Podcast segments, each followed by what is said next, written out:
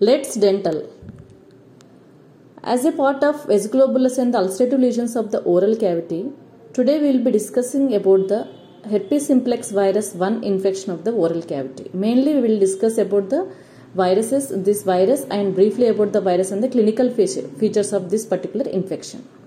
So coming to the HSV infection, this is nothing nothing but the herpes simplex virus infection. There are two types of these viruses, that is HSV1 and HSV2.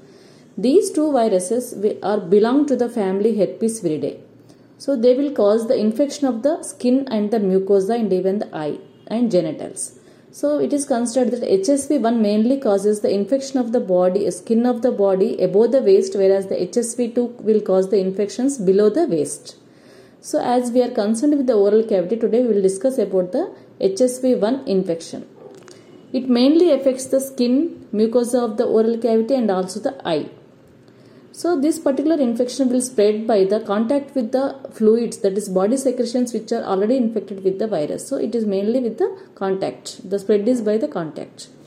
And it affects it becomes uh, causes primary infection wherever it is contacted there and then it becomes latent in the ganglions, mainly the sensory ganglions, and then it activates and recur and forms a recurrent HSV infection also, and these lesions will spread centripetally. And also in the recurrent form also they will affect the skin and mucosa in the eye. That is mainly they will be cytopathic to the epithelial cells of the skin and the mucosa.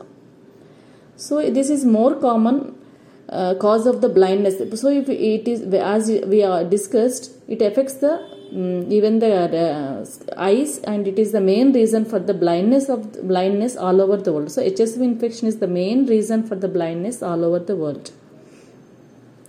Coming to the skin, we, we uh, as we are concerned, it causes herpetic whitlow. That is nothing but the the skin of the fingers is affected and causes the vesicles and the lesions on the fingers. This particular infection is referred to as the herpetic whitlow. Other infections, other manifestations of this herpes simplex virus is first, first as we discussed, first is the primary infection, second is the recurrent form of the HSV, and one is the blindness it causes. It causes herpetic whitlow, and also as in the recurrent form, it also causes erythema multiforme clinically. This is one presentation, and it causes herpetic recurrent herpes labialis it causes Bell's palsy. In these patients, patients will not manifest any vesicles or ulcers. Directly, it causes the Bell's palsy when there is involvement of the geniculate ganglion. And if the vestibular ganglion is involved, it causes even the Meniere's disease. So, these are the different presentations clinically in the recurrent form of the infection. That is like blindness, vitiligo, that herpetic whitlow, recurrent herpes labialis, and Bell's palsy, erythema multiforme, and the Meniere's disease. So coming to the primary infection in the oral, we are concerned with the primary infection of the oral cavity with the HSV1. So this is referred to as the gingivostomatitis because it affects all the mucosa of the oral cavity that is keratinized and also the non-keratinized mucosa is involved. It mostly occurs in the children below the age of 5 years but it is said that even there is one more peak in the 20s that is about the second decade of the life also we will see this primary infection with the HSV but most of the people will have the this infection in the early age that is below the 5 years. So again as it is a viral it will present with the prodromal Uh, phase that is patients will have the fever, malaise and also the loss of appetite is present to the patients. So children will not take food and they will become dehydrated and and they need to be hospitalized also because of this loss of appetite in the prodromal period only. Then these lesions will start appearing on the mucosa that is it affects the, both the keratinized and also the non-keratinized mucosa and it forms the vesicles they rupture form the ulcers and all these small small group of ulcers will coalesce if they are adjacently present and they form the large ulcers with the scalloped borders. And they will resolve in about 10 to 14 days. This is a, about the course of the primary infection in the oral cavity. So any mucosa will be affected. And these ulcers will have the typical erythema surrounding them in the surrounding mucosa because this is a type of infectious ulcer.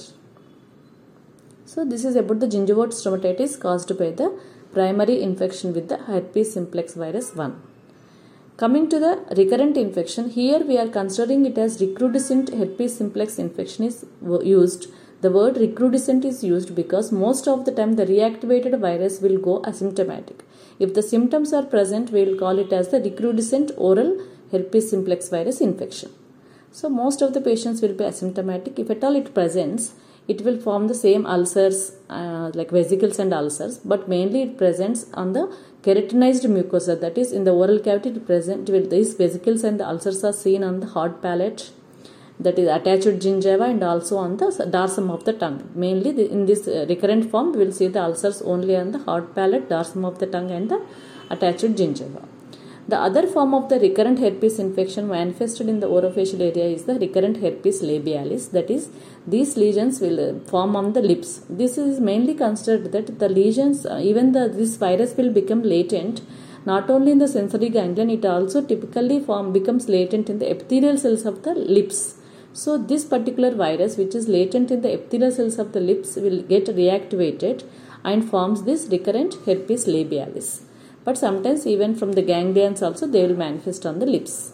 But this term is used for the and most of the time if the this particular uh, virus is activated from the epithelial cells prodromal symptoms are less seen.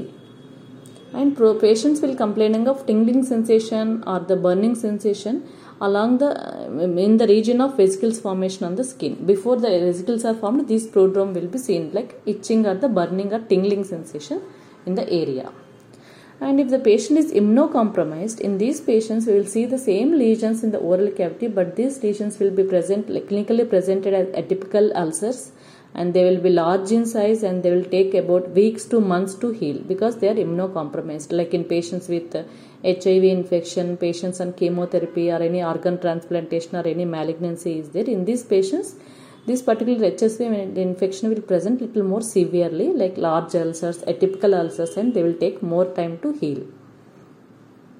So this is about the uh, like herpes simplex virus infection in the orofacial region and its clinical features that is primary and the recrudescent form of the herpes simplex infection. So main things what we have to remember is recurrent will form will manifest in the keratinized mucosa whereas the primary infection will manifest on any of the oral mucosa.